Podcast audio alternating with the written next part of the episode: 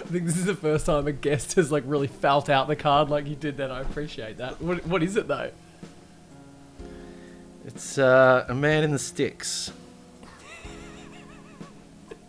Is it? I don't fucking know. What is it? It's a man in the sticks. He's in the sticks. You're kind of in the sticks. Yeah, it's a bush boy. Yeah. All right, let's find out what it is.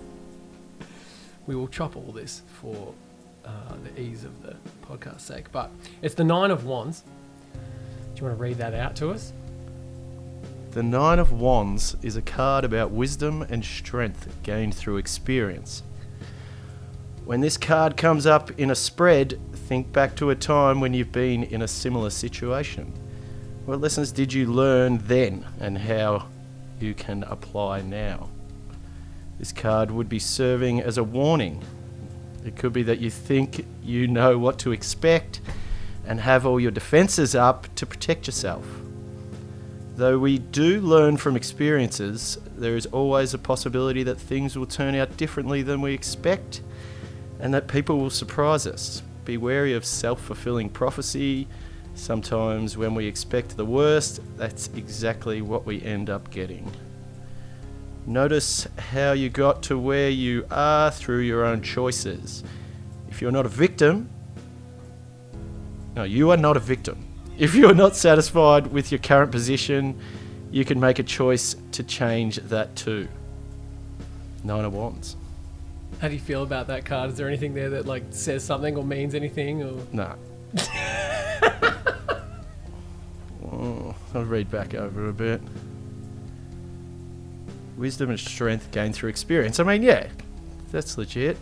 But, I don't know. All this other stuff, it's a bit negative. I thought these things were meant to be positive.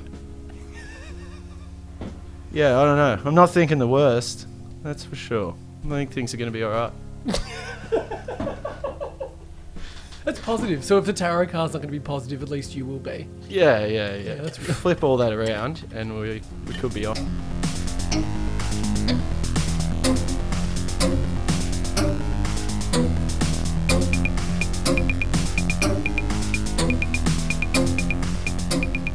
Welcome to Fucky Tarot Lady episode 39. My guest today is Al Carlson. How are you? Oh, very good. How are you, Rory? I didn't know how to then say, How are you, Al Carlson? I think it's just Carlson. The name of the act is Al Carlson. What should it be on the Instagram? Should it say, Should I write Al Carlson or should I just write Carlson? Because I've never done a one word name before. That could be kind of I fun. don't know. Well, you never put what act the people are from.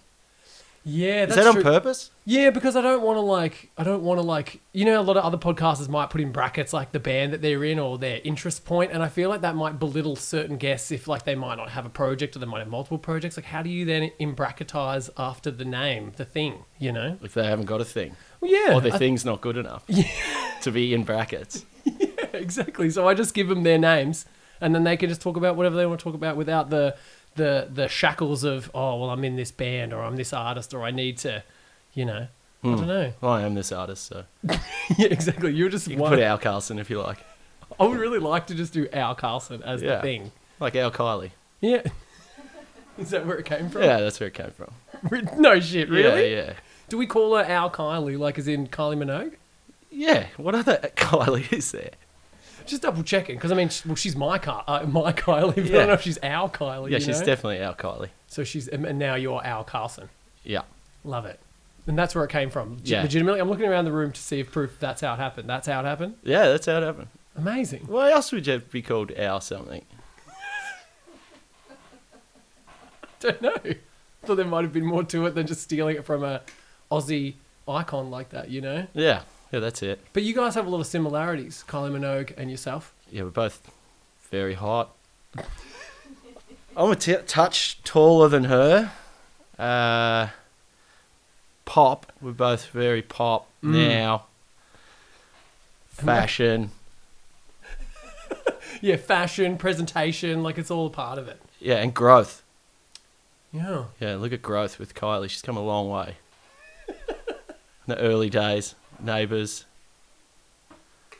Yeah, she's pushed on. Yeah, way. she really has. And that's the kind of trajectory you want our Carlson to have that kind of. I've had, I think. Yeah. Oh, yeah. Well, did you start on Neighbours as well, though? was that come later? Uh, yeah, I don't think I'm going to touch Neighbours. It's a bit lowbrow for me. As Kylie, I don't think Kylie would now. She wouldn't admit it because she's beautiful like that and she respects her roots. But You think she's getting calls from like neighbors' anniversary things like we want Kylie Minogue shops? Like, don't even bother asking Kylie. She's not going to show up to that.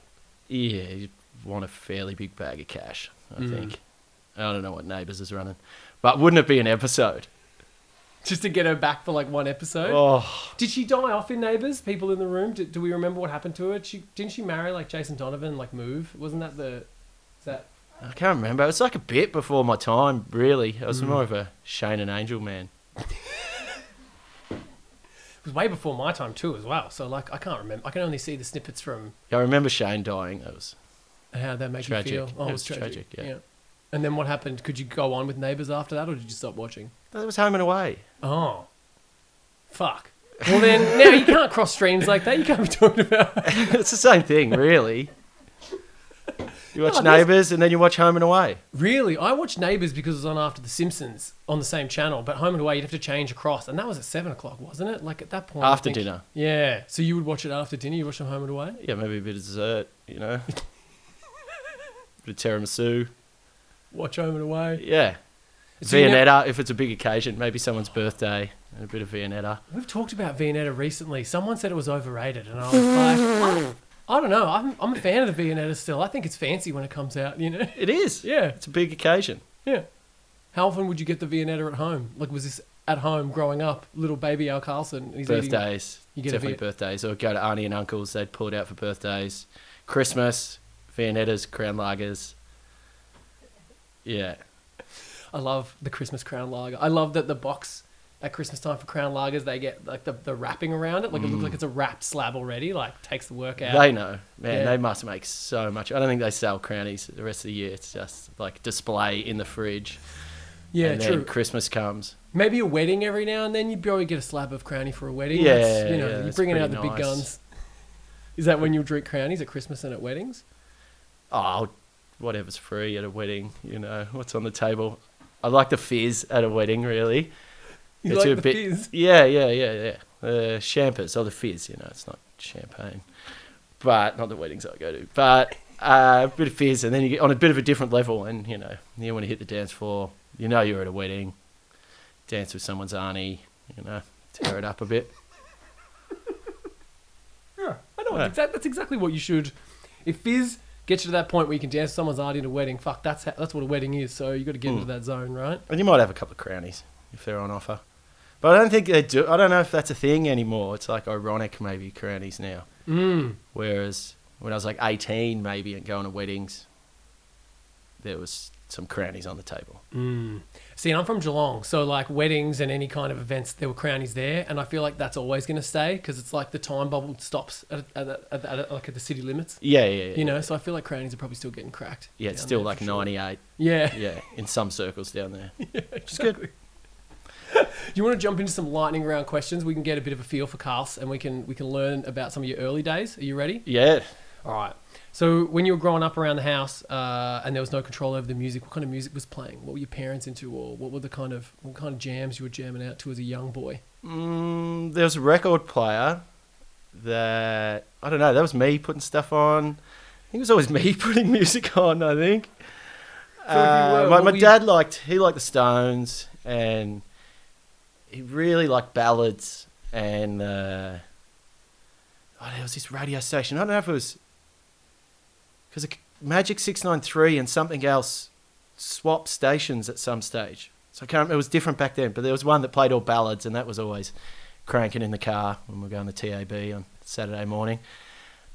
And yeah, but then there was this record collection that I always play, and that had like had the Grease soundtrack, and this guy Lovelace Watkins. It was like a double live album, and he was this big black American that would play all like show tunes, and it was live at some theater, and he was outrageous and just like. He's like, "You having a good time? We'll soon change that." all right, let's go. And then the big band would like swing in, and I've pulled my. With that with that big band I got a bit impression, you've just excited. de- disconnected your headphones there. How you, I got a bit excited there. yeah, so that was really good. Do you think that was kind of like a planted some seeds in your brain at that point that you're like, hey, this is pretty cool? Like, Definitely the love- live, the liveness of it, and the Yeah, Lovelace was bigger than the whole world, and that was amazing. I was like, what's going on here? And then later on, I found records, and Lovelace is like in drag in them and stuff. It's like, you know, who's this guy? This is amazing. And yeah, I've still got that one. I still got the Grease one as well. I scratched a lot of them up, like just like. And I still got the whole record player as well. It was like an 80s Technics thing. I got the record player. Still use the tape player, but the amp's blown up, and I was going to get it fixed one day, but but it still now just lives. in the garage. yeah. I actually threw out like eight sets of speakers this week because, yeah, there's a lot of. How are you hoarding speakers this whole time? Before we move into any other questions, I'm curious to know how you got all Tip shops. Oh, Yeah, and I worked at the council for a couple of years, and that was like access to the tip shop. And then you know you just any '70s Japanese speakers. I was like, well, take them home and Were any of them any good? Like, did yeah, you use a lot of them at the time? yeah, I just- used most of them, and I blew a lot of them up, and been a bit excited. Uh, but now I've graduated to some better stuff and trying to keep that nice. I did blow it up once, but I took it to the shop, it got fixed, and now there's some rules around the record player and yeah. But you obviously those rules weren't there as a kid, and like you were playing music, you were exploring this vinyl. Whose vinyl collection was it? Were you, like your Parents, mum's, yeah, Mum yeah, and dad's. yeah, yeah, yeah, yeah. And what what other gems were in there? I ended up. Oh, I I got the at the drive-in was my first one. I got, and I got that from Missing Link, the old Missing Link, from and Pete Hyde was working, and I was like, "Who's Oh. this guy with a wombat hanging off his face? This is pretty cool." And then flicked around, didn't know much of the music in there because probably wasn't cool enough, and I was like, "Well, yeah, the drive-in, I'll buy that." How did That's a bit scratched up. I still got that. How did you know about at the drive-in at the time? And how did you like of, of all the ones you picked, you picked that one? Is it because you knew the band? or- Yeah, yeah, I knew the band. I don't know. They toured. They were played the big day out. yeah, yeah. Was it the one? Probably was it, sixteen. was it the one with the the Trojan horse on the front? The the one with one arm Yeah, yeah, yeah. yeah. Oh, that's a fucking great record. Mm. So you, you bought that at Missing Link when you were how old? Mm. I don't know. Like would that have been like late nineties, early two thousands, late nineties? When was at the drive-in a thing? Yeah, yeah, early two thousands maybe. Wow. Maybe two thousand. Maybe 98, 99. I don't know. I think I would have been in high school. And I graduated in 01. Big trip to the city from the suburbs. That was pretty good. Go to the skate park. Oh yeah. across the road from Dimaroo. And uh, get a one dollar hot dog. At Dimaroo. Nah, at the skate park. Oh right. Dollar hot dog and a dollar coke. wow. Mm. So this was this was this is all helping paint a really great picture into early Carlson years. Uh, what about like an MSN screen name or a MySpace name? Do you did you have like a before you were Al Carlson? What were you back on like MSN or MySpace or is that how you used to connect back in those days? Oh yeah. There's there's a live journal out there, but it's, it's still there and it's real bad. I'm not even gonna go. You don't even gonna go check it Oh, out. it's so bad. Like, yeah, it was a different world back then. It you really know. was. Yeah. Saying things were gay. like that was just part of the vernacular, and it's so bad and such an like something I'd never do now. But that was just it. You go Yeah. back and read it, and then other people that are quite enlightened these days, it's smeared everywhere. Everyone gets smeared. Yeah, I can't remember my MySpace name. It was probably just Carlson, I think. Yeah. So you've pre- pretty much been Carlson for a long time, but you've only become our Carlson recently. Yeah, recently. So that's that's that's The difference last couple of years. What about like uh, you mentioned already being uh, at the drive-in being the first record? What about like the first kind of musical influence? Like other than those records, was there other, other things? Was it the radio? Was it Rage? Like what was the kind of thing that got you interested in music? Yeah, Rage for sure. I got I had a few CDs before I had vinyl. What were the CDs? Do you remember some of them? I got a double Elvis for my birthday once. It's called it's like Elvis in the nineties. It was it had on the front Elvis in the nineties, but it was just double Elvis greatest hits. I think Devil in Disguise was my favourite track back then. And after that I bought KD Lang and Presidents of the USA. They were my fir- at the same time. I think they were my first purchases. This is awesome. I also got busted stealing CDs. What? Where were you Yeah, stealing CDs uh, HMV in the city. and yeah, we really got in a bit of strife for that. from? As in, like, Security got us. We went back. us. We Who went were back. Who were you there with? Were you with some bad influence people? Oh, were, you, were you nah. the bad influence? Oh, I think like, it was we're just gonna- me and my mate Carl. We were young and, you know, we were just stealing CDs. We heard it wasn't that hard. We didn't have any money. Like, we'd spent our money and our dollar hot dog and Coke. Our two bucks was gone. And then thought, let's flog a few CDs. So wait, And then we went back afterwards and tried to flog a few more. And they were like, oi, fellas, upstairs. Really? Yeah. So you were ballsy enough once you got caught and went through all stupid that, enough. We didn't. Yeah. Afterwards, I was like, "Oh, you don't go back. Yeah, you stay away." It was the same day. It was the same Oh day. yeah, Oh yeah. God. You didn't even wait for a shift change. It No, was just like, no, we didn't. Yeah, I wasn't like you were like sixteen or something. Did you swap shirts or swap hats or do anything to kind of like mix up your identity No, you I don't back think in? so. I don't think so. So they just knew straight away once you walk back in, they're just like these idiots. Yeah, yeah, yeah, yeah. Mm. And then they went through my bag and they were like, "Oh, and where'd you get all these CDs?" And I was like, oh, "They're my CDs, mate. And was that They're like the cracked. They're old. The, oh, no, I don't know. That was probably like some. What was the that Punk-O-Rama three? I think I listened to that flat out through like year eleven and What year was twelve. the, what was on Punk-O-Rama three? Uh, there was. Oh, I was only listening to it the other day. It's on Spotify. It's pretty good. I was listening to it at work. There's like no effects, and uh, just kind of all those Like Fat Records, bands. kind of skate punk kind of stuff. Yeah, Epitaph and Fat Records, all that kind of stuff. And there's all these. Uh, what's it called when you uh, sideshow? All these sideshow drawing cartoons on the front. It's a classic. Check it out. Yeah, Number we'll three. do. I got to check it out again. I got a memory like a sieve. I can't even remember what was on it.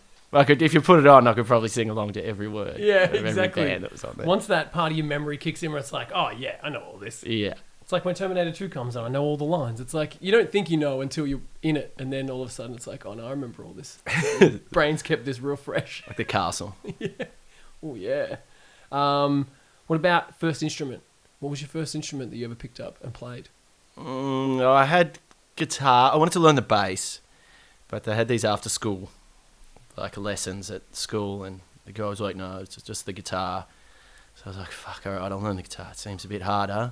It's a lot of strings." Is that was your initial kind of pull to the bass? Was because it had four strings and it seemed easier to play? Is that Yeah, it sounded. I thought it sounded cool. You know, it was like deep and I don't know. I like bass. yeah? And then, yeah, this teacher would just like teach us how to play some real shit song that you didn't want to learn.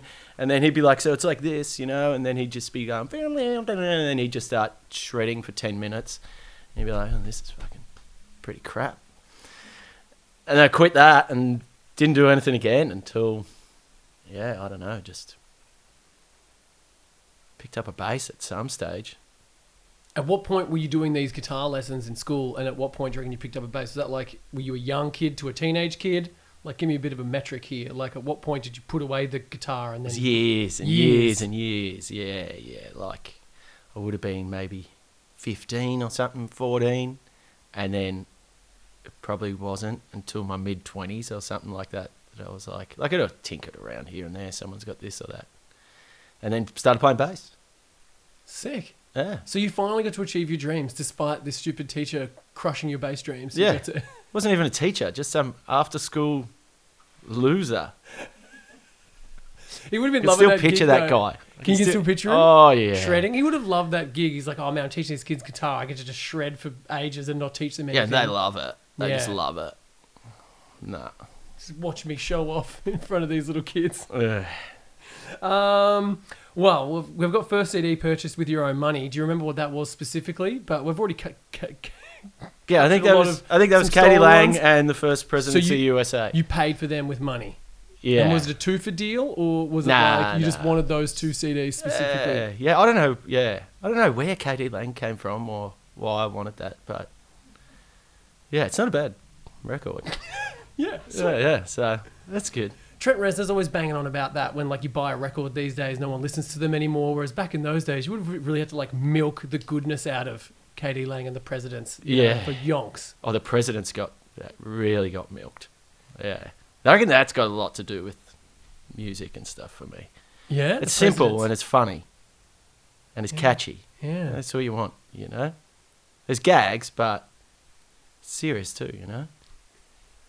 There are peaches in the country. totally. Yeah. Uh, Metallica or Megadeth? Oh, Megadeth. Yeah. Yeah. Yay! I think you might be like the first person to say Megadeth Ah, come on on. this. Yeah. Yeah, yeah, Megadeth. Megadeth. Fantastic. Peace sells. Um, favorite music video? Is there a music video that stands out in your brain that you're like, fuck, that's awesome? Hmm. There's a few. I don't know. Eaten by Dogs have got a lot of good music videos. So, yeah, Chris Lichty's got a wild head. I'm in a few of them, which is good, but they're maybe not my favourites. There's one they made in Italy, and they hired this house in Italy, and yeah, it's Freddie Marshall and Chris, and they're just kind of like these dudes living together. They're in the tub together. Yeah, they're sort of just having a bit of a fight showing people around this house. It's very strange, but it works all beautifully. Yeah. I don't even know what song it is. There we go. That's my sieve memory again. We'll put a link to it in Rain don't come. Maybe It's the burning sun. Maybe it's that one. I don't know. That first, that first Eaten by Dogs record. There's like four song names that are just Mindsnare songs, and it's got nothing to do with the song or anything. Chris just took. They just took those Yeah. names. Yeah, yeah, yeah. It's like Gallows in Disguise. It's like just some country song. That's really great. I didn't know that. Yeah, yeah. I don't think many people pick that up. Uh, yeah, but uh, definitely there. Yeah, wow, that's pretty cool. Way to go, those guys. Uh, worst gig or best gig either played or been to.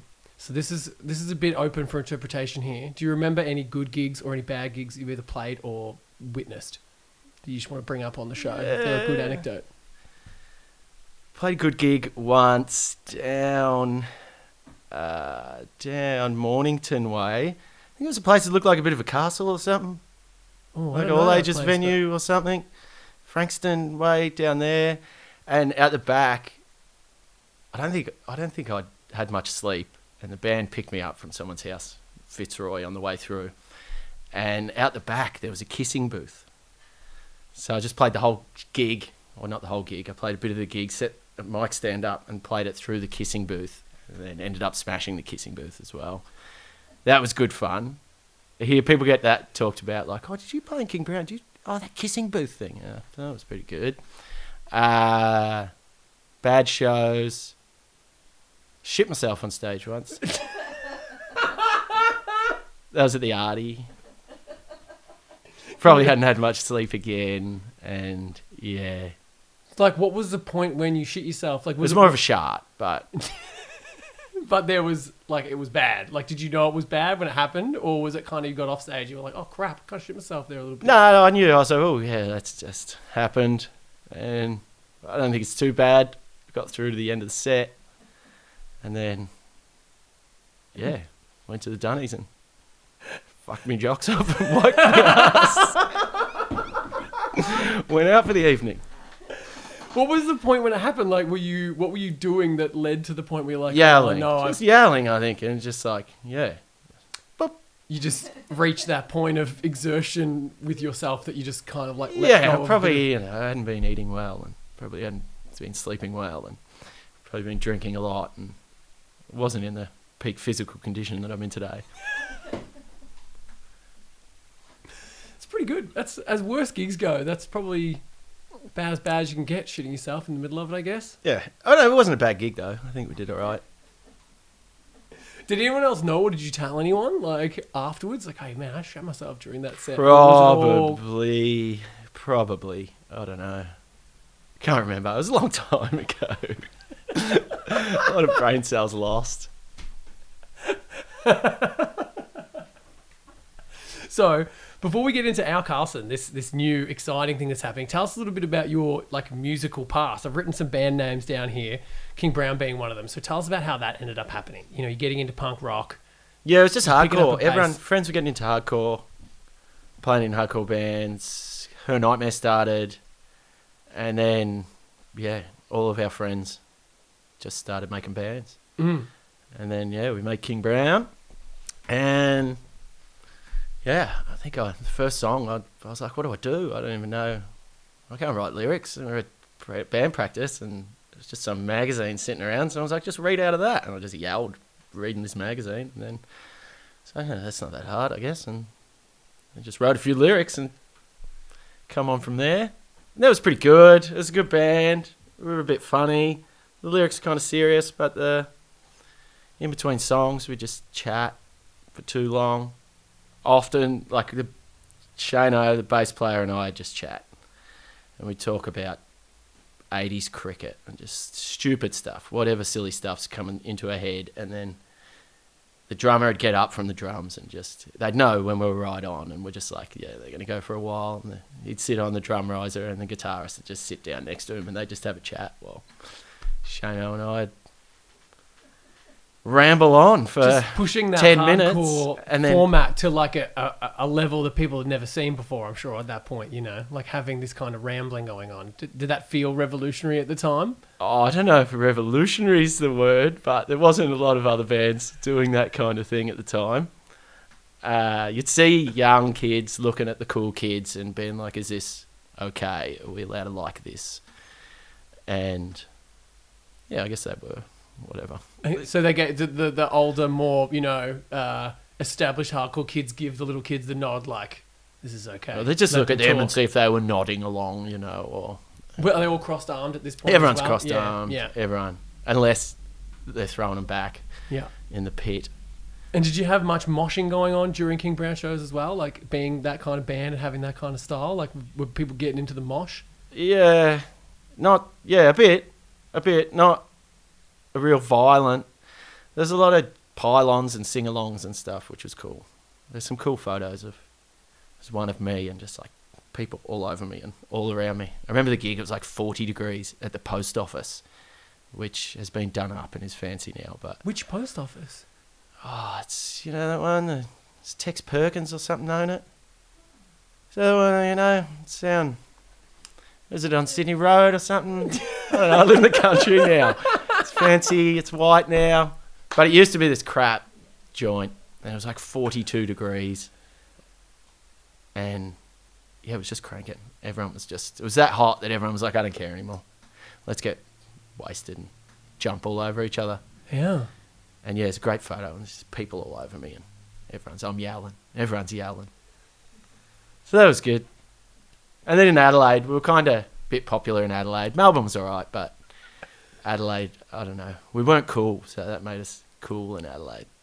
The the fact that you weren't cool when you would go and play there, it's like this not cool band is playing. We go check it out. Is that what you mean? Like- Well, no, they're just like you get there and you just like pissed already. You drink all the way over there, and then you get there and you're drunk. And in Melbourne, people are like, "Oh, these guys are a bit drunk at a hardcore show." And in Adelaide, everyone's like, "Yeah, let's get pissed." And then you just yell "circle pit," and the whole crowd just circle pits. Mm. And they're Well- just not afraid to have fun. Whereas Melbourne's generally fairly afraid to have fun. Yeah, it's pretty safe to say. Yeah. You know, like Great music, but shit crowds. because of the serious factor. 'Cause- yeah, 'cause yeah. The arm Melbourne factor. D, you know, the big D in front of the stage. It's always there. People don't want to get too close. Yeah. They don't want to look like they're having fun. If you dance at a show, people like, you know, even a rock and roll show or something, like even like a Cash Savage show, and then you dance at that, and people will be like, oh, oh, I just want to stand here and pretend I'm a fucking music critic. I've never heard the phrase the Melbourne D before. Oh, yeah? That's great. It, it, there is always a big, nice divot hole of, Mm. of space. Semicircle of death. Yeah, Semicircle of death. So you're telling me this D isn't as pronounced in other states that you would, you know, see and play at? That's No. particularly a Melbourne thing, do you think? Yeah, I think more so, yeah. Yeah, it's really interesting. So you're playing these shows over in Adelaide. You you're getting a bit of a following, I guess you would say, or a bit of like a, there's a bit of a fan base there, or what, what would you say? People just want to come and see drunk Carl get on stage when you're playing in Adelaide? Is that what was the draw card? Do you think for the Adelaide crowd? Yeah, I think they just, I don't know, a couple of people must have got the demo, and then the guys from the rivalry came over. I'd never met them, and Cragos had a distro, and he said the guys from the rivalry just bought all the King Brown stuff from the distro, and I was like, what? And they're like, you know, sort of metal, mathy kind of crazy stuff, and I was like, oh, that's weird. I don't know. Chat to them, and then I met them, and they were like, "Oh, we got this band Donkey Kong, kind of sounds like your band, like that kind, more that kind of style. Do you want to do a split?" And I was like, "Yeah, let's do a split." And they were like, "Do you want to hear the band?" And I was like, "Nah, it'll be all right. You're like rivalry's sick." and like, "You gonna ask the other band members?" I, ah, that'll be all right. I think it'll be fine. And then Footy put it out on two bucks, and then I think they had a launch, which we didn't play for some reason. I don't know. I don't know why. We probably we just didn't have our shit together. We weren't, you know, we were just having fun. We weren't trying to make it in the music industry. Yeah. And then everyone got a free. Yeah, it was like a bit more to get in, and everyone got a free CD.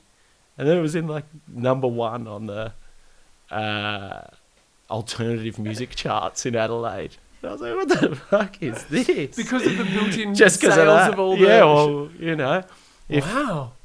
Like 200 people went to the show, there's 200 done on the opening week, and I reckon that was enough to be number one in the Adelaide Alternative in 2005 or whatever it was. It's pretty cool. Mm. It's like your first brush with fame. Was that when you was like, holy shit, there's like, I'm a number one of something. Like, did that feel nice? Yeah, yeah. I don't know. It was kind of funny. taking- I just thought it was funny. With like, not taking the band seriously, does that mean when that stuff happens, it's like, eh, but can you have a moment to just appreciate that and be like, hey, that's pretty cool? Or was it just kind of like a fun, trivial thing to you? Like, Yeah, we thought it was funny. yeah. We didn't think we earned anything. you didn't call your mum and say, hey, we're number one in Adelaide or something? Like, Nah. you didn't want to get her hopes up. Her hopes were not up. She's already buying a jacuzzi suit and stuff. home. yeah, uh, she would have been like, oh, yeah, well, whatever. Do some work. Get a job. So what time it was in this was like King Brown active? Like what time frame are we talking about at this point now? I think it was like 2003, maybe, maybe 2005 or 6. which I th- you could call like that's the golden age of hardcore in Melbourne, right? Like of It was that, pretty like, good. arty times and all that kind of stuff's happening. Like it was, yeah, it was a good time. There's a lot of good bands, and it was a fair bit of fun. And we had a big group from out in the northwestern suburbs, and yeah, we'd roll into shows, and then like it'd be Thursday night or Wednesday night at the Arty, and we'd all be the pit fire up, and we'd all be fake wrestling in there, playing footy and cricket, take a footy in there, and just being silly, and that was great. And then you know, then you go and see Mindsnare and lose your mind, jump into a bunch of 30 year old dudes, and then they just smile at you and pat you on the back, and you're like, oh, this is the sickest. it's so good. That's that's kind of what I imagine it being like, and every kind of instance of people talking about the golden age of the arty, it's pretty much the same. So it's cool to know that everyone seemed to. Because you know everyone remembers things differently, you know. Mm. But it's like everyone seems to just be like, oh yeah, Mindsnare at the arty, that was the shit. That was the kind of stamp that era and that time and that, you know. That was the best. Yeah. Snare at the Arty was the best. You can't, you can't beat that ever. Packed. You know, So then what happened in that time? So that that kind of golden age ended probably with the closing of the arty and yeah, I was overseas, I think, at that time when the Arty closed. I was living in Canada. yeah. And so how long were you in Canada for? Two and a half years, I think. So did you come back to a kind of radically different Melbourne when you got back? Like did you notice there was a change or No, I probably I don't know how much I was going to the arty that like every now and again I would at the end, but like when was that? Two thousand and nine maybe. So then like King Brown kind of ended and I was like very loose. They like kicked me out and yeah, then I kind of drifted away, go to shows every now and again and but I wasn't so much in the hardcore scene. I was probably taking a lot of drugs at indie discos or something. Did you have a pair of white Converse shoes? Nah, That was like indie disco 101, wasn't it? Wearing white. I, white I just wear like cowboy boots. Oh wow, that's next level. Yeah. tucked in, and they'd stay on for three days. And it's so hard to get off. My feet would swell up. And my mate Jake could just do this twist. I'd be on the couch, passed out, and he'd just do this little twist and pull them off. But everyone else would be like, "Fucking, how do you do this? It's a twist. Do the twist." I don't know. I can't talk. You know. You still can't get your boots off. Are you, you're wearing those boots right now. They never, they never came. I get years. scared to put them on now. There's something wrong with them. They just you put them on, and then, yeah, three days later, you're like, fuck, it's time to sober up. I think. Yeah, it's It's time a- to take the boots off. Wring out the socks, probably. Bring the blood out of the socks. So, so after this time of King Brown, you've gone to Canada, you've gone away for a while, you've come back.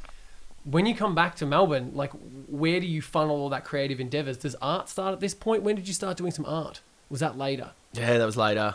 So, what are you doing in this gap? Babe Jam. Oh, Babe Jam. So, So that, that uh, kicked in when you got back. Where am I? I don't know. Yeah, um, it's maybe there was had a band called Motherfucking Teresa. Maybe that was in the middle of Babe Jam. But I played bass and sang in that, and yeah, I couldn't really play bass or sing. we booked a gig. My mate Stooks was like, "Hey, is that new band you got ready to play gigs?" And I was like, "Oh, not really." He's like, "You got any songs?" I'm like, "Yeah, we got a few." He's like, "Oh, we've got an art show in two weeks in Melbourne. Do you want to play?" And I was like, "Oh, I I can't play bass and sing at the same time yet." And he's like, "You'll be right." So I just practiced every day. I don't think I had a strap. I'd never stood up and played bass before, but then just did it, and that worked. Sweet. So, you got a strap for the gig, or did you sit down for the gig?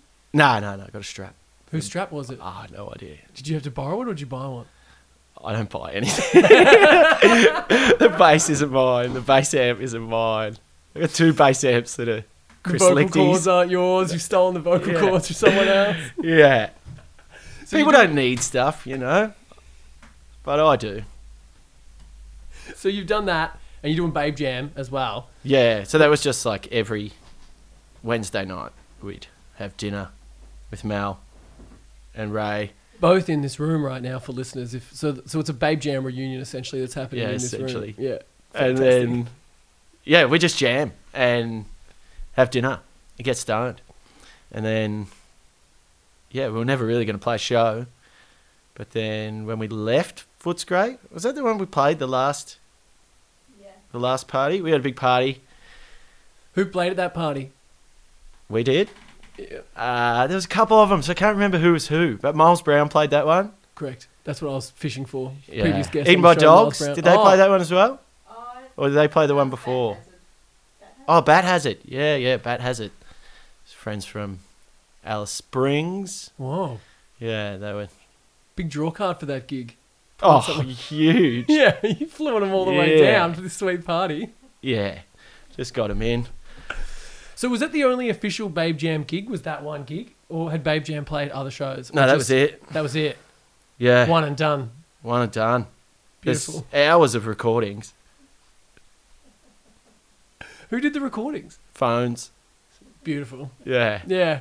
Don't try too hard on the recording process. You know, just put a phone in the corner. Nah. Well, it was Hours. yeah, and then we were like, oh, we, that was good. We should play that again. Never happened. Just write a new song or just jam. We just didn't even be like, all right, someone start and let's go. Yeah. See you in a couple of hours. Beautiful.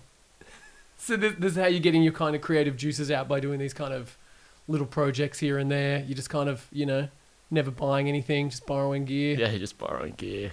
Gee, you had a good jam, jam room. It was like a drum kit in there. Had like yeah, guitar amps, guitars, everything borrowed. Of who? Who? Where did all this stuff come from? I don't, if I say now, they're gonna ask for it back. no, a lot was Chris Lichty's. Uh, Izzy's was a bit. I don't know. You know, people. You're just like know, Yeah. they grow up. You take their shit. So then, so then what happened post Babe Jam? You know, we moved to the bush. Oh, so that was So the that point was- that marked moving to the bush. Yeah, that gig was our see you later Melbourne. Our that house party, and then moved to the bush. Yeah. And how have you find how do you find living in the bush as someone who was you know pretty ingrained in the Melbourne life and going to shows and doing things? Was that an, an initial?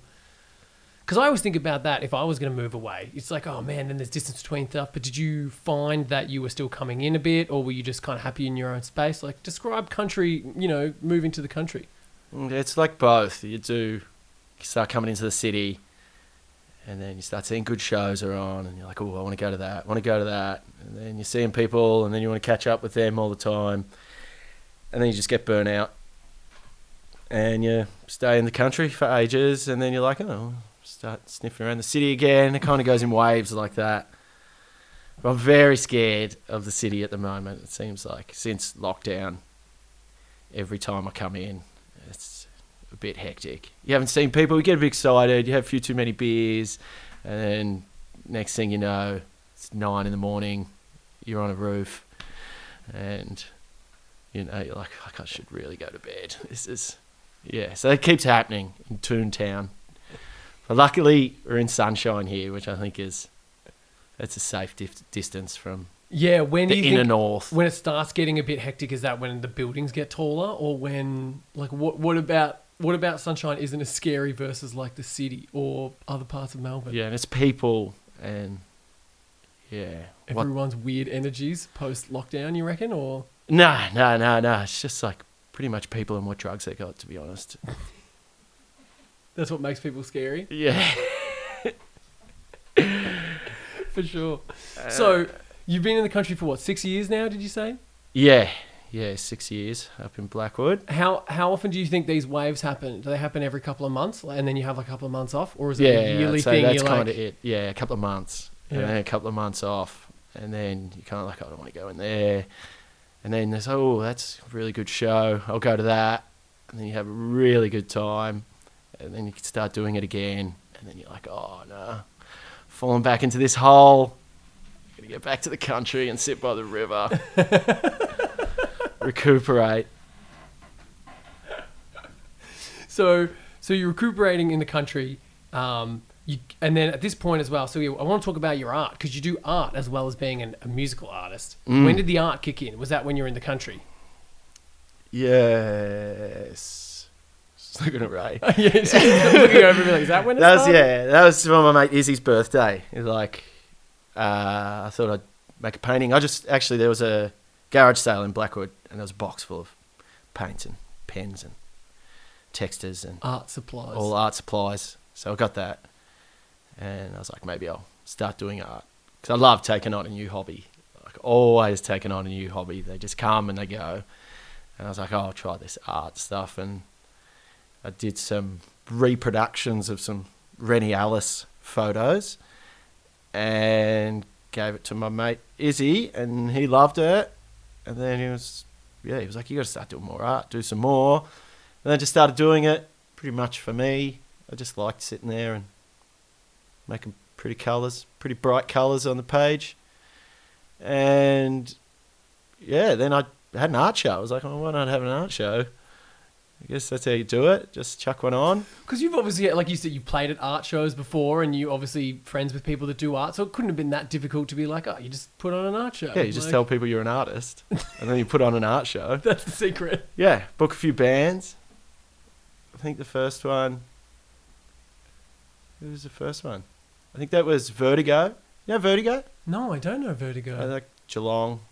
oh, they're from hardcore. Oh, fuck, I should know if they were from that part Yeah. of the world. I feel like I, you know, missing like Billy from here. Anti-Fade Records. Oh yeah, I do. Yeah, Yeah, okay. yeah. So was he was he around in that in this band Vertigo or would you yeah, yeah, yeah, yeah, yeah, yeah. Ah. Vertigo and Terry played, and yeah, sold a bunch of art.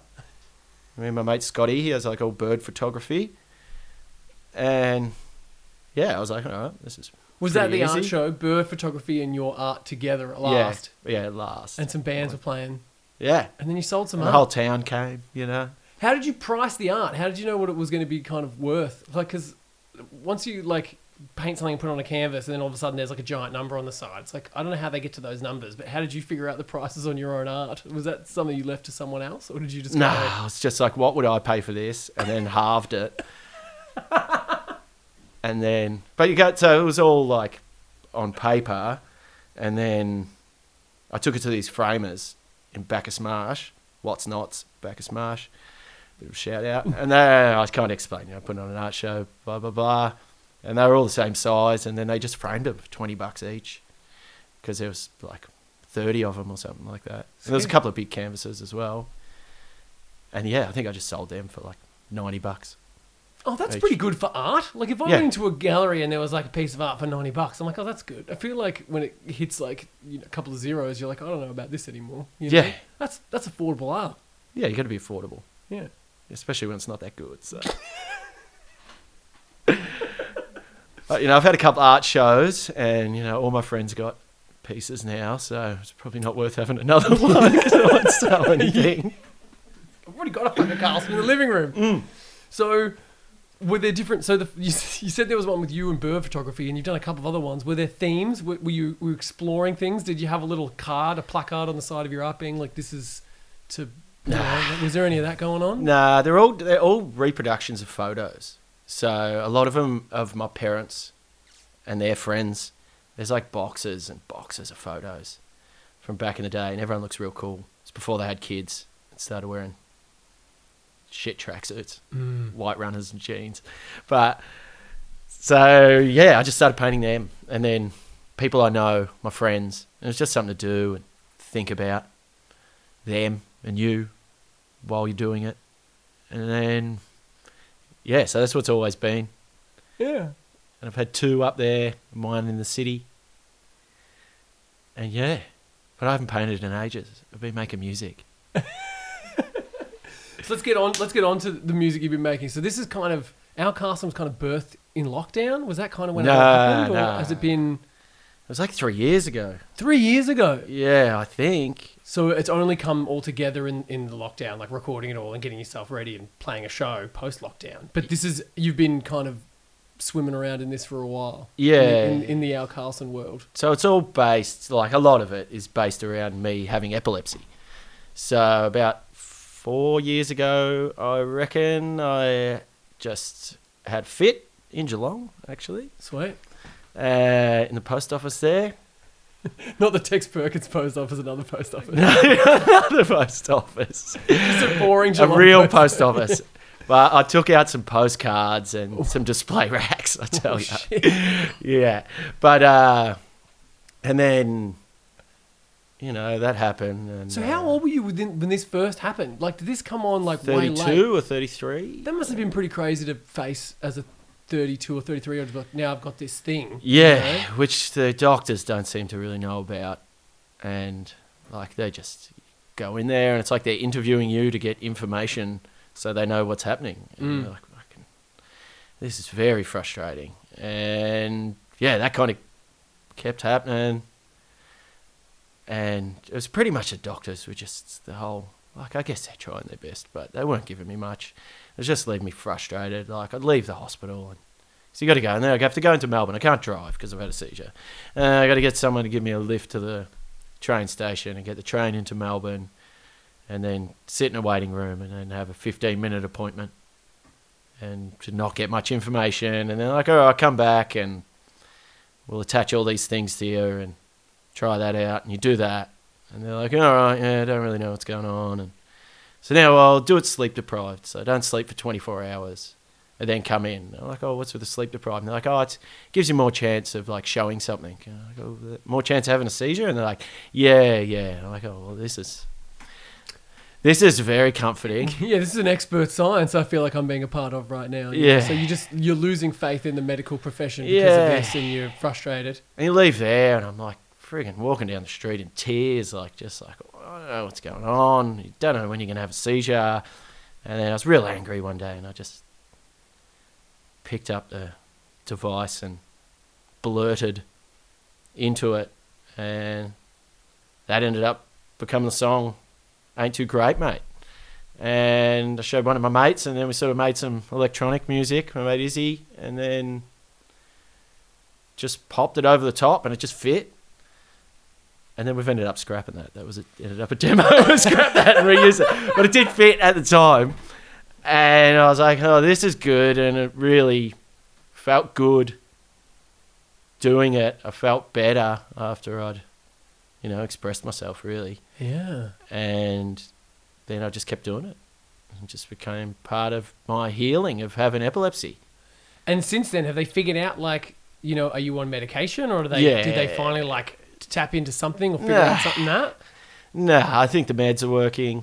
I got to just take one of them in the morning, one of them at night, and then and that's all. That ain't too great, mate. It's like you know, they're telling me I'm going to get fat and my hair's going to fall out, and it's going to change the way that I think. I'm just actually saying lyrics here, I? yeah, I was about to say this sounds exactly like the song. but that was it. That was like, you know, I just was so frustrated, and then, yeah, just moved along, making all the songs and slowly making them, and yeah, and then on the first lockdown, I was leaving leaving Blackwood and driving into the city uh, to record it all. Like it was well, all the songs were made, but we wanted to redo the vocals because they were all just you know into an iPad, and sort of boost everything up. Pat Telfer helped us with that, and that was the first day when Scummo was like, "Stay home, it's on Uh. here, Yeah. it is on," and so that was real weird. We're doing the, we're making the, like the record, and all this weirdness is in the air. Like look at your phone every now and again. We're like, "Oh, let's not touch that," but like. Go out of the studio. You think there's going to be zombies walking around, or you don't know what's going on. It was just a real no one knew what was happening kind of vibe. Yeah. So is that in the recording that that weirdness in the air, like of knowing that you're about to go into lockdown or something weird's happening in that? Like, was there a part of you that thinks, oh, maybe there's, there's something in there, or do you think you'd put that out of your mind to record the stuff? Yeah, maybe I don't know. Maybe can you hear it? Well, No, I don't a- think so. I don't reckon. There's Like, definitely a sense of like confusion and kind of you know like when when you hear an Al Carlson song, you're like, whoa, this is like that's the epilepsy though. That's that angle. Like you know, that's like I'm confused. That's some of the songs even aren't perfect. And Pat's like, "Do you want to do that again?" And I was like, "Nah, I'm rambling and I'm confused, and that's the vibe. You know, Yeah. that is that's what's happening here. so you're trying to give the audience a bit of a a glimpse into the, the mind of Carlson in that Mm. in some way. Yeah, yeah, and just what it's like to have epilepsy. And I don't have fits all the time. That like now the meds seem to be working, but every day I think I'm going to have a fit at some stage. Whoa. Like So you kind of wake up and just deal with the fact that that could potentially happen to you at some point. yeah, and then you like get a bit of a head spin or you know you get a bit of anxiety, and then you're like, oh, is this seizure coming on? And you go, oh, oh no, no, it's all right, it's all right. But that's yeah, it's always there. That's the that's the worst bit of it. Yeah. Yeah, I couldn't imagine what that would that kind of extra like I'm a nut dude. That's the thing that I worry about on a daily basis is Nuts. like am I going to be killed by nuts today? Mm. But that's different to a seizure cuz like you can control what you eat and what you like You can not touch. eat. Yeah, exactly. I could just not eat anything ever and then be Mm. fine. Whereas with you it's like, oh fuck, that could at any point it could swoop in and kind of like, Yeah, you know. but then there's people that have seizures quite often, and you know, pretty lucky that the meds seem to work for me, and Yeah, it's that's, that's not me. But Yeah. yeah, Shit. So that's kind of that that birthed a lot of the feelings and the the, the vibe and overall style of Al Carlson. is- Yeah, is, yeah, the kind of fear of looming epilepsy seizures. yeah, Wow. and just what, yeah, just going through it all and how I feel, and different songs, different things come into it. But I don't know what I'm gonna do next because I feel like I've kind of done that. You've exo- I exercised don't want these to. demons. Yeah, yeah. And I feel like I'm feeling good now, and maybe I'll keep pushing that, but oh, maybe not. I'm Pretty happy with where I am. I don't know. So what you're saying is recording this Al Carlson stuff has like it's been cathartic in such Therapy. a huge way to the to the point where now where you feel like you wouldn't be able to do that again now. I could, I could do it, get- but it's going to be contrived now. You have to pretend to be angry about it, you know. Well, you got your millions in your mansion, you know. Yeah, yeah, yeah. My Lambo. Go out and buy that VL Commodore you've always wanted. Sick. Um, so this has been growing for like the last three years, but you recorded it in ISO. So you recorded, you did most of the like production or getting the stuff all ready. That was all in, during the lockdown. period, Yeah, right? yeah. So who who was instrumental in getting it all together? Um, yeah, me and Izzy was pretty much most of the songs, and then Pat Telfer, he recorded it all, and him and I made one of the tracks, and yeah, we went to Phaedra Studios, which is sick. It's like near Pentridge there Cool. on Sydney Road, and it's great, great studio with heaps of like space echoes and big old ones and reverbs and delays and yeah, we just played around in there. We did a bit above Milne's bar. Pat had a bit of a studio there, and we did a bit above there one week, and then we went in for a day, like one day, and then we went in for a day at Phaedra, and that was really good because you saw the songs go from something pretty good to like, oh, this is really cool, man. It sounds like it legit. And then tell us about like the the physical process of making because it's coming out on vinyl as well, right? Yeah, yeah. So tell us a little bit about that. Like who signed you up and where can you get a vinyl from of Al Carlson? Uh, well, you'll be able to get a vinyl at Lulu's. I know that much. Uh, and then Bandcamp. But we made our own record label. There's a bit of a team behind Al Carlson. Because we we're in lockdown as well through the whole making of it. Like, it's me and Ray, and then we've got some friends, Sophie and Curly, that live up in the country as well. And so we just get together and get pissed and have what we'd call an Al Carlson meeting. Uh, it was just a piss up, and then so we all made the video together.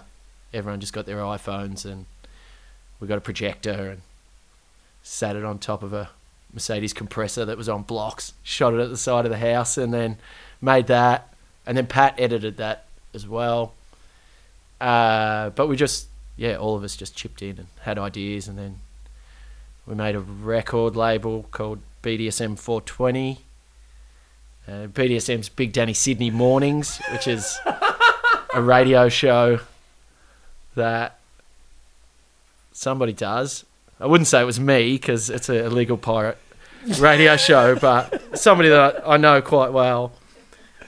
Yeah, cool. Uh, tell, tell us more about Big Danny Sydney. Big Danny Sydney, yeah, just plays music on a pirate radio station in Blackwood that Famous people really radio. don't want to hear. I ask questions, and if people don't text in, I just play extortion and ABC weapons and all that garb until I get until a someone pleasant. No, no, you want three. I need three always. And it's just play techno and try and expose Blackwood to the music I like. just generally switch off. Sometimes they're like, it's all right.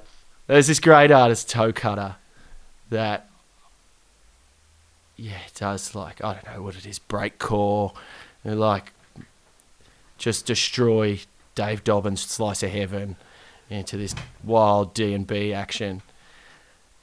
And so I went from playing extortion and all that kind of action to playing toe cutter. And I thought people are going to hate this. You know, it's like mental. And everyone's like, no, we love it. This is great. You should keep playing this. She'll put a link to some toe cutter. That's, yeah, that's Slice of Heaven. Dave Dobbyn. I'll add that to the list. Yeah. Okay, so BDSM 420. Yeah, BDSM 420. hot record label. Yeah. So that'll be out. That'll be in like three stores, I guess. There's a hundred of them, so there's not many. I'm hoping to have it before the first gig, but we'll see how that happens. Speaking of this eponymous first gig that you've got, Al Carlson's first gig is playing with Blake Scott and Cash Savage in the last drinks at the Forum. Mm. Tell us a little bit about how you got yourself onto that bill because first gig's back, it's happening. I got word that you were supporting. I was like, "That's fucking awesome, dude!" Like, tell us, about how this thing has gone from the primordial soup. Now it's coming out on vinyl. You're playing this mad show. Tell us about when you found out about the show. Well, the Cash is a mate of mine, and I did the Well, the last record was the live record at Hamer Hall, but the one before that, Good Citizens, I did the Yeah, art that's, for that's that. your very colourful artwork you were talking Yeah. about before as the record cover. So you're you're obviously mates. yeah, we're mates. And you, did she know you were cooking up this thing? Like, yeah, heard some of yeah. the- So we chat about music and what we're doing and stuff. And then once I had it, like I sent it to her and she was like, This is this is wicked. I love it, you know? And she was just playing it heaps. And then we went she's down in Port Albert and we went and visited her, Ray and I. Went and visited her and Moo and Romeo when it was locked down, you know, you couldn't go to the city. So it's great, you just go and visit all your country mates. Drive th- straight through the city. Everyone's through the, locked through the up. iron ring. Yeah, everyone's locked up and it's like, yeah, we're going to the beach. and yeah, and then she was like, uh, I want to, I want to play with you when we can do shows again. And I was like, really? And she's like, yeah, yeah, yeah. And like, maybe we can even go on tour or something. Like, it's just you, so I can chuck you in the van and it's easy. I was like, oh, all right. Like, you know, we'd had a few beers and I was like, oh, this would be cool. I hope it happens, whatever. And then she called me up and was like, "Do you want to play a gig with Cash Savage?" And I was like, "Yeah, yeah." And the last drinks, like, "Yeah, yeah, for sure." She's like, "Oh, it'd be at the old bar." I was like, "Oh, sick!" Yeah. Like, you know, first gigs at the oldie. I used to play for the Unicorns, and then a couple of days later, she got back to me and was like, "Oh, mate, there's been a bit of a change, and the forums asked us if we could do a show." And what do you reckon about playing there? Like, oh, fuck. yeah, I reckon. Like, you don't say no to that. And what was going on in your mind though when that happened? Were you just like shit, or was it just like excited, or was it like a moment of like I need to scramble? Like I feel like I'd be scrambling at that point as a person. But how were you on that? I was side pretty excited. I was just excited. I was like, oh, I don't know, like, this is. This is, uh, yeah, it was exciting, but it's also kind of the ridiculous shit that seems to happen to me. Like, you know, out of the blue, there's always something just crazy going on. And yeah, so called a few people, said, hey, guess what? Booked my first gig. Where is it? That's at the forum. Yeah. Shit. And yeah, um, sort of had to work on putting set together and work out what I was going to do live because Yeah, that's that was gonna be my next question. Like, how do you then take the Al Carlson format to a live format? Like, was there discussions between the brainchild of BDSM 420 and how you're gonna put it together, or yeah, yeah, there's a few chats. I don't know. I still don't know how it's all exactly going to go down. I'm having a little rehearsal tomorrow, but yeah, like I still don't even know all the words to the songs because it's not like playing in a band. We don't jam every week. I just write the songs and then record them, and then you know you might listen to them a few times. But that's kind of it. You're not Yeah. practicing, and a lot of them are like monologue with no structure, which I'm now finding is a very stupid idea. so the next Al Right. Carlson stuff's gonna be happy. It's gonna be structured. You're gonna be able to Structured. fucking remember the, all yeah, the lyrics. Yeah, yeah. I'm just gonna write three chord country songs. Make it nice and easy. But yeah, so we just talking about what we're gonna do and how we're gonna do it. Obviously it's pretty much karaoke, like really. Like it's I'm on stage and there's backing tracks. I've got a DJ that's going to control a bit of that, Katie Pearson, and she's fucking sick DJ.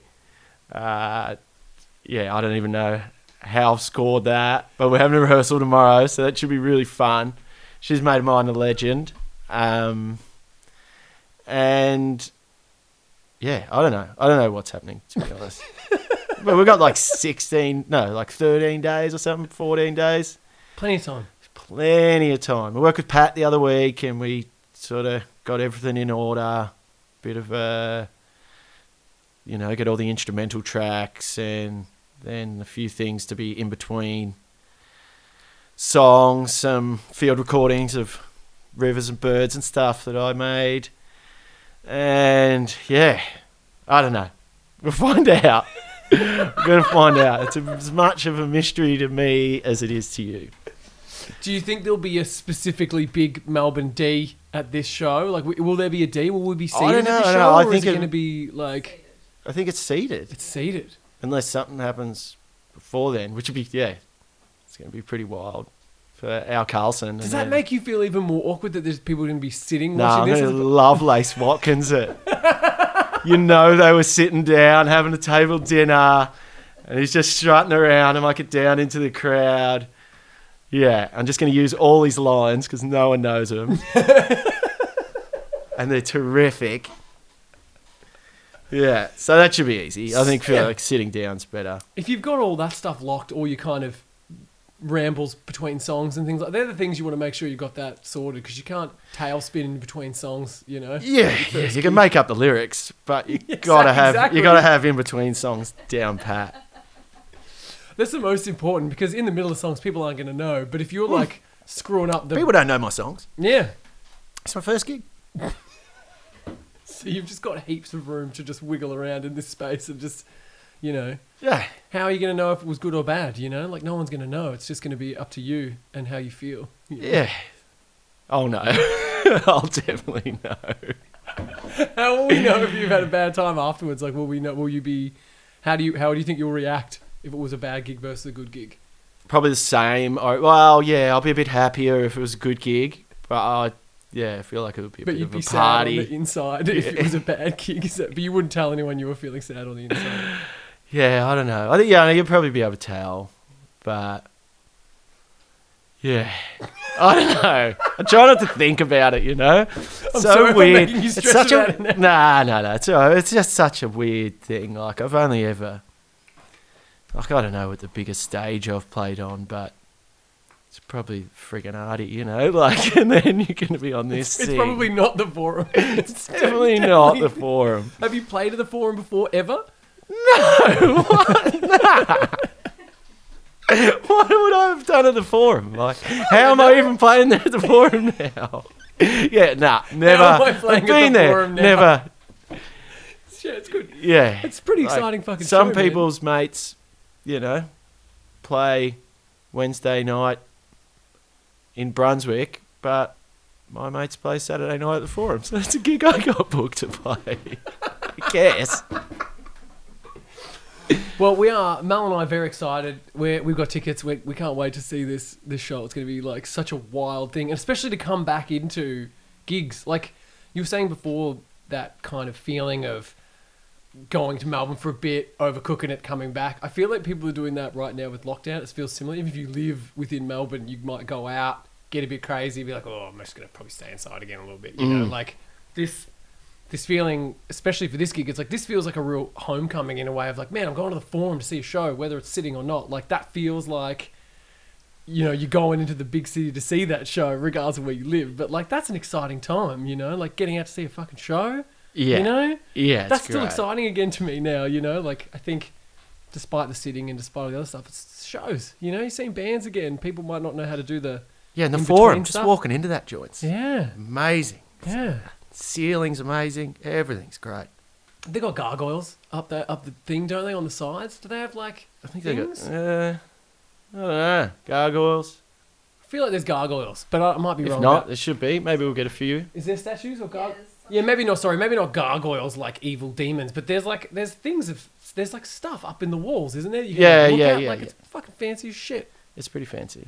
You're gonna fancy. But it's up also that a little place. bit trashy as well, which I like. You know, like all the chairs, they're that old leather, but it's not like they've been done up recently or anything. It's got that old charm.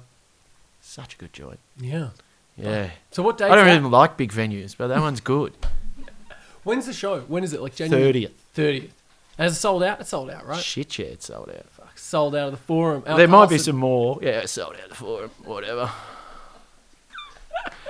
uh, I think there might be some more tickets to go up. I don't know. I think there's a waiting list or something. Yeah, hoping that maybe sure. the the COVID stuff eases and you can let more people in. Is that the plan? Like, is that, Mm. yeah? Yeah, I guess so. Because we we had a gig that we couldn't go to because of our COVID scare, but it was like there was a, it was seated and then it was not seated, and I think it went back to seated. Is that how it worked? I don't know. There might have been an email from people. So like, this stuff is all people are still figuring Mm. this shit out. But there's as stand-up gigs now. Like, Oh, They're yeah. back. Yeah. yeah, I think I saw Sleeper and Snake were playing, and that was a stand-up gig. I saw some stuff on the internet about that, and there's been a few club things like DJs, and it's it's a club You can stand up and dance. Yeah, so I don't know. To see what happens. I like to seat it. Keep it seated. I Keep it seated. Yeah, you yeah, do yeah. do all your best lines. Yeah, yeah. Number down. 49, your veal parmigiana's ready. It's gonna be fucking great. Is this man. to be out before the gig? Because I Yeah. might use that veal parma gag. I can cut that out Yeah, of this podcast. if you want. I think you still use it and then see who listened to the podcast before the show. If you do the joke, it'll be like the three of us. I think will pretty much be the only ones. oh, yeah, did it. Everyone else won't know. Uh, you want to get into some lightning round questions? and We'll finish this sucker up. yeah. But forum sold out, 30th of Jan. It's gonna be fucking wild. Should be fun. And then we have to look for Carlos at the end of the night and see if he's happy or if there's some sadness. Well, you'll know. You'll know. You'll be like, oh, that was good. He's going to be all right. But if it's sad, I'm just going to get wasted anyway. If it's no good, I'll just get wasted and go back to the drawing board. Blame, blame the venue or something. Yeah, it was the fucking forum. Obviously, Yeah, it's not your fault. bad juju. Didn't light enough sage when I came in here. All right, lightning round questions. Al Carlson, analog or digital? Come on. It's analog. You're still all about them scratchy records, aren't you? Yeah, scratchy it better. Get some old Hank Williams records that are crackling away. Oh yeah. What time did you wake up today? Uh, six fifty-eight. That's pretty early. Yeah, yeah. Is your body clock tuned to the early times all the time? Not all the time, but yeah. I haven't really been hitting the sauce too much. Went to bed at, like you know, you go to bed before twelve, and I'm gonna be up at seven. Really. Very good. What was the last thing you read? Last thing I read, finished or I don't know. It's, I don't it's know. man. I've been reading Call of the Reed Warbler, which is a book about regenerative agriculture. Uh, it's pretty interesting. A lot of, Yeah, any tidbits? What do you got for us? uh, you know, I don't know. I don't know if I agree with it all. So, like, pushes cows a bit. Like, cows are good kind of thing. Heard, like, yeah, crop rotation. You know, it's all about having your cows in a small paddock for a short period of time. Keep moving them around, or any of your sheep or whatever. Any livestock? Any general farm livestock? yeah, any general farm livestock get their hooves to push all that shit and piss into the ground, and then move them on, let it recover. Uh, yeah, it's an interesting book. This goes, this guy goes around to different farmers, talks to them, sees what they've done, and uh, yeah, it's pretty good. Yeah, very Yeah. interesting. You live in the Uh, bush, you know. You got to know about cows. Yeah, I was just about to say this Yeah. is the kind of country reading that, like, you know, us city folk don't do. You know, Yeah. we're not worrying about cows stepping on stuff. Charles but- Massy, I don't think that's his name. Charles Massy. Check that out. It's pretty good. What's your first memory? Do you have a memory that like sticks out in your brain from being real little? Yeah. Uh, my cousin was pushing me down Bourke Street Mall. I was in a pram, and I don't know. I don't know if I, you know, if you have a memory, and if you think it's your first memory, and then you think maybe it was a dream when you were a little bit older, or you don't. Yeah. Oh yeah, So maybe it was that. I don't know, but that's. but being pushed through Bourke Street Mall in a pram. Yeah, yeah, yeah. I also remember going to the footy at Windy Hill. I remember that when I was real young, and at the Western Bulldogs ground as well. And there was these little chairs, you know, they're like they weren't chairs, you'd stand on them. So they were slats, and they had slatted legs, but it all folded into itself and made like a flat little wooden board with a handle on it. Uh huh. And you'd go and put that down and, And stand stand on on it so you could see a little bit higher than everyone on the. Because it's all standing, you know. There's Yeah. one grandstand, but you're not sitting in there. You're on the hill. And yeah, so that was another one. Uh, Super specific. something around there. yeah. I think yeah, oh, yeah, yeah, yeah. those things were cool. I liked them. you see them every now and again, and you're like, oh yeah, yeah, remember that? Yeah. Next time you see one, snap a photo and send it to me. That sounds fascinating. So it's a standing bench. Like you're bringing it to purely stand on. People don't sit on it. It's for Nah, because it's only like, you know, 300 mil high. It just gets you a little bit extra. so you could see over all the other chumps at the footy game. It's Yeah. so good. um, tea or coffee? Coffee. I'd like to say tea, but coffee. You'd like to say tea. For, Yeah. the, tea fans, I'd like to say tea. Yeah, if you like tea, I like tea too. oh no, not tea. No, that's uh, like a promotion there. They've done well with that, Tea haven't they? well. Tea as well. We're going to start a business called Tea as well. That's a fucking good deal. Mm. Uh, what was the last thing you cooked? Ooh. I didn't even know. What was the last thing I cooked, Ray? Probably a barbie. I've been going to town on the barbies lately. I don't generally eat meat unless I kill it myself, but I do like cooking it. Grew up standing next to a barbecue pretty much, so you learn a lot. How are your barbecue skills? Do you feel like you're all over the barbecue? You're a bit of a grill master? Yeah, I'm the best going around. Fantastic. Cook kangaroo like you wouldn't believe. Mm. I would like to. I would like to give that a crack. Mm. Uh, if you could be reborn, who or what would you like to be reborn as? Mm. Should have prepared for this. That's a big question. Most people just say like birds and stuff. Yeah, birds are cool. Swallows good. Swallows that hang around out, out outside our place and they look like they're having a good time. They like it when it rains and they like it when it's sunny. And yeah, they're always swooping around and having a bit of a time. It sounds Yeah. lovely. That's a good life. Uh, what inspires you other than the epilepsy episode? Uh, I don't know. What inspires me? Life, man. Life, you know. Uh, yeah, I got no idea. New interests, hobbies, flat out. The tip shop inspires me. I love going to the tip. They just made it so you can't go through the scrap metal pile, which is really good for our house, but not good for me. I love going through the scrap metal pile. What would you find in there? anything that looks like art.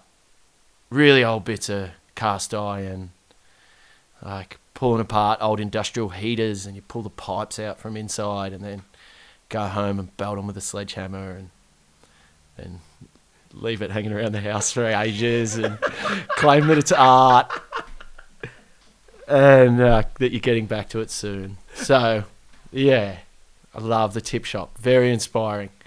Garage sales, yeah, that kind of stuff. yeah, I love it. Junk, Yeah, Crap. Yeah, just crap. yeah. What was the last record you played? What is on the record player? I don't know.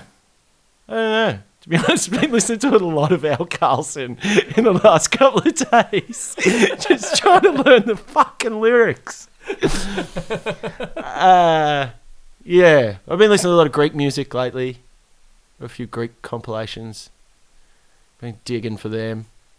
That's really cool. What's a what's a Greek sounding song sound like to you? Like, it, Zorba. yeah, I was gonna say, it's Like, like, Zor- Zorba's yeah. dance? yeah, yeah, yeah, it is. It Sick. is. So you'd imagine it being played at like a grade six confirmation at like a Greek person's house or something, you know? Like, Yeah. Is it like that kind of Greek wedding. Yeah. A Greek's growing ne- growing up next door to us, so they were always cranking the Greek music. Sick. Went to a wedding with them. That was pretty wild. Oh, One of their kids' weddings. Yeah. It's like three hours in the church, Orthodox Whoa. Guys in wild hats, speaking Greek. It was wild. Party was good though. Yeah, I reckon it would be. Uh, what's your favourite piece of musical equipment?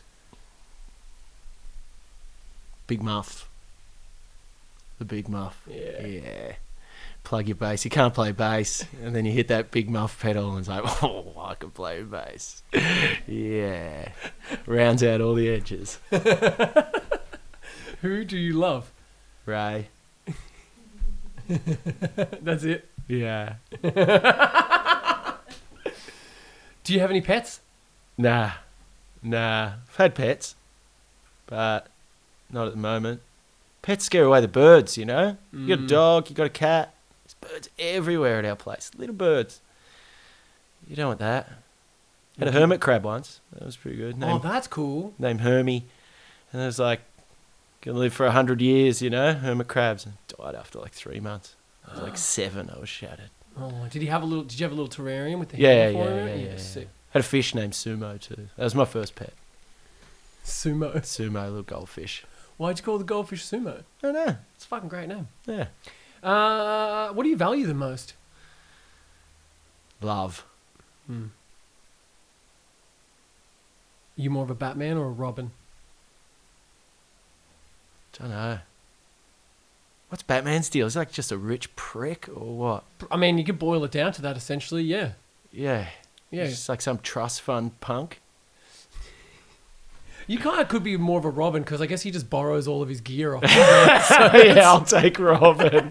He's not paying for any of those fucking gadgets. He's just, oh, free. Batman, give me some of those. Getting free rides. Getting pissed all the time. Batman's got to drive. Yeah, I'll be Robin. Yeah, that's a way better deal being Robin because you could get pissed because Batman's always going to drive you home. Yeah, and everyone's always like, Batman, Batman, Batman. You're like, fuck off, man. Stop with the sweaters. And Robin's just like having a time. Yeah. No one cares. Who was your favorite Ninja Turtle? It's Donatello. Oh, yeah? Yeah. Why is that? Uh, cause I got a Donatello. I don't know why it was, but I got a Donatello suit. I had the for my birthday once. I got a Donatello full T- turtle dress up. turtle dress up, and then I wore it to my birthday, and everyone was like, "I didn't know this was a dress up." I was like, "It's not. this is my digs now. This is what I wear." That's awesome. Uh, what movie could you watch every day and never get sick of? Castle. Yeah. Yeah. It's I- good. yeah. I'd like to do a one-person show of Castle. I'd go see that. Yeah. Is this going to be another project of yours? Yeah, Maybe in I think fringe, that's like it. Fringe Festival or something? It's just Carl stewing the castle. Yeah, it'll be at the Blackwood Church though, not at the fucking Fringe Festival. But I really like to do that. That's my yeah. That's what I've been thinking about a lot lately. With Al Carlson, you know, once the epilepsy dries up, You can start digging into the castle for good. yeah, that's endless. All right, moving on to the Patreon questions now. Uh, first, MA 15 plus movie you ever saw. Do you remember what that was? Do you Nah. remember seeing that little octagon shaped Oh, was- thing? Not knowing, was- you know? Roadhouse, Oh, yeah, Roadhouse is brutal. I think that might even be rated R. really? I reckon. Yeah. So my friend's Because mum like, was rip watching. someone's throat out in that movie? Yeah, yeah, yeah, yeah, yeah, yeah. It's, got to be at least past a certain But my point. friend's yeah, my friend's mum was watching it, and we were kind of like hanging out, having a bit of a look, and like this is pretty wild in primary school. And then I think that was the first boobs I saw on screen, and Patrick Swayze's ass. Mm. Mmm, very nice. Yeah. Yeah, so that would be it. I don't know. I don't know. I just went straight to R. I guess that's how we did Hey. it in Keilor Park. Yeah, that's cool. You Mm. know, you you knew there were some bad times. This was from you guys. If you were a dessert, what kind of dessert would you be? It was originally going to be cake, wasn't it? Rach? But then we changed it to dessert because some people aren't cake people. So if you were going to be a dessert, what kind of dessert would you be? Mm. Cheesecake. I could eat myself. Yeah. What's your favorite piece of merch that you've got in your collection? I got some Turbonegro cash. It was pretty good. It got like uh, I saw him in Oslo, and it got like shot out of cannons at the end of the set, and I like, grabbed it, and it was all cash with their With their with faces their on faces on it. That was really good. I thought, That is amazing. yeah, actually. yeah, I thought it was a good idea. I gotta hunt that out. I don't know where that is, but How many did you take? Did you get a wad of Turbo cash, or did you yeah, I got a bit. bit of a fan, and then I gave a lot to a bunch of people, and probably lost a lot of it. I bought three shirts at that show, and lost them all Oh, the next day. I don't think we'd slept, and I think I left them on the train. And the Oh. shirts were like expensive. Like Norway is turbo expensive. Yeah. Like they got their own thing going on there. And like they're making their own cash. Oh, that's why Terminator's making their own cash for sure. Um, if you had to live in a horror movie, what horror movie would you live in? None. None. live in a horror movie? Yeah. Yeah, no. Who's the ones who live in a horror movie? Oh, what would no. you live in? Or one where there's pretty little threat of dying or getting No, that's not a horror movie. No, you just be the guy who like Kills. avoids the like you know they're going towards the cabin. It's like oh man, I'm going home. Sorry, and then I just live and they all die. That would be the plan. All right. I haven't seen But that I- one. But then I'd be sad because all my friends would be dead. Yeah. and then it's just There you like go. I'm sitting around by myself. I should have got off with my mates. I don't know. Mm. Good question. Uh, if you could go in time and see any gig, past, present, future, where would you go? What kind of gig would you like to see if you had that ability to like travel time and space? I like to see Dougie Young. It's like an Aboriginal country musician who there's like I think there's 15 or 16 songs recorded, but he was legit. He was like the Australian Hank Williams, but he could actually ride a horse. And he was a stockman until he got had a big injury, and then really worked on the guitar. And yeah, his songs are amazing. Wow. I'd And- love to see Dougie Young. At like a pub somewhere, like a, like a country rural pub. Like, where's the setting if you were going to see this guy? Where did he play? in Wilcannia on a porch. That's where I'd want to see him. Yeah. There's like some like yeah, he was from. Well, he was born in the scrub of the Mai Mai on the river called the Barcoo. Parents left me when I was quite young to paddle my own canoe. But yeah, he was so. But he was lived around Wilcannia, and there's some good recordings. And they're just field recordings. A seven inch. If anyone's got that seven inch, I'll give you a grand for it. Um, and there's like dogs barking in it and people laughing and stuff, and it's just it feels like that's where you want to see him. Yeah. Yeah, Fantastic. Uh, favorite shapes flavor? I like the cheese and Vegemite. Oh. Like I really like it. People pay it out, but I think that's me. You plant your flag in that one. Yeah. Good. Uh, famous last words. Do you have any quotes that you like, or anything you've like tattooed on yourself, or would put on a tombstone, or I don't know? Is there like Such is life. I smashed my Ned Kelly bong just before Christmas. Oh no! Yeah, I got that from the tip shop. And Wait, you found a bong at the tip shop? Well, I saw some people f- that I knew there, like a mother and daughter, and uh, daughter was like, "Come on, mum, we have to?" Like, and I was like, "What's going on?" They're like, oh, "Mum's making us throw out the bong. You want it?" And I was like, "Oh, just a look." And I'm like, Ned Kelly, yeah, I want that fucking bong. Like, I try to refrain from smoking bongs, to be honest, but it's good to have around. And it was sitting on the uh, it was actually like a rain gauge in the end. You know, just sit out on the table and fill up. And you're like, yeah, it's been raining. And then it was on top of the barbecue cover, as I've been barbecuing a lot. Took the barbecue cover off and. Psh, Oh no! and Such is life. Such is life. Well, it's a great way to end the show, Carl. Thanks so much for coming on, talking about all this crazy. I'm, I'm sure we're probably just asked a lot more questions than we did give answers in this podcast, but I'm hoping that people can just slowly, you know, wade into your life, and then they'll, you know, Mm. they'll just start to figure it all out. I think. Yeah, yeah, it's not hard to figure out, you know. Just cruising along, having a few fits, writing a few songs. But yeah. Thanks, Rory. It's been sick. This is my first podcast. Uh, it's pretty good. Yeah. Yeah. Oh, I'm glad. I had a really fun time talking with you. So Yeah, as long good as too. as long as we both enjoyed it, that's all that really matters. Yeah. Let's a beer. Yeah.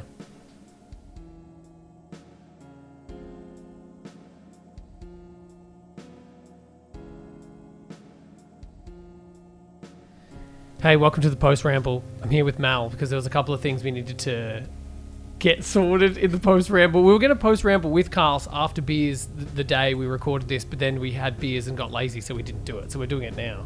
Here we are. Here we are. So what are the things we needed to mention? There was a there was a whole band that we forgot to mention in Carl's history that's currently still happening. Yes, Carl's forgot to talk about Wild Bloom, which is a band that him and Rach started once they moved out to Blackwood. So yeah, it was a local little Blackwood band, kind of punk rocky little ditties with keys. Um, that they are still going. So keep your eye out for them and go to one of their shows. They're sick. There was a message from Carl's just then as well. Uh, he wants to give a big shout out to Ben Mackey. Uh, he does all the artwork for Al Carlson and did a great job getting that all sorted as well. So we want to give big shout out to Ben Mackey. Sorry we didn't mention you in the podcast, mate, but here you are making a last minute addition. what else do we need to mention? I think that's it, isn't it? Wasn't there like two things? And then, well, it was Wild Bloom, and then we've got Ben Mackey now, thanks to the message from Carl. So, what was the third thing we were supposed to talk about? Uh, no, you got nothing. Didn't you write it down? No, I didn't write it down. I was just listening to Carl's talk through the afternoon, being like, "Oh, we should have mentioned that. Oh, we should have mentioned that." Oh, anyway, fuck it. It's it's all lost in the ether now, anyway. But uh, great episode. We're very excited to check out Carl's performing this weekend with Cash Savage and Blake Scott. It's going to be pretty fucking wild. Yeah. Yeah. Yeah, it's gonna be nuts. I don't know what. Yeah, it's. Yeah, I feel like I'm nervous for him, but that's just Oh, me. the website. It was the website. You got to go to ourcarlson.club. Is that was that the is that the address? I think it's alcarlson.club. We'll put a link to it in the show notes if anyone goes to show notes. If anyone looks at show notes. Yeah, definitely worth a look. Um, so go check out that website. It's pretty great. And keep your eyes peeled for more Al Carlson coming your way. Yeah, and photos of his outfit, which he's already posted on Instagram that he'll be wearing on Saturday, which is just absolutely wild. Yeah, it'll be the third image on this Instagram picture yeah, for so sure. shout out to Sophie for making the outfit. Awesome. Hope you guys are all having a great week, and we'll see you very soon for another episode. Babe Jam.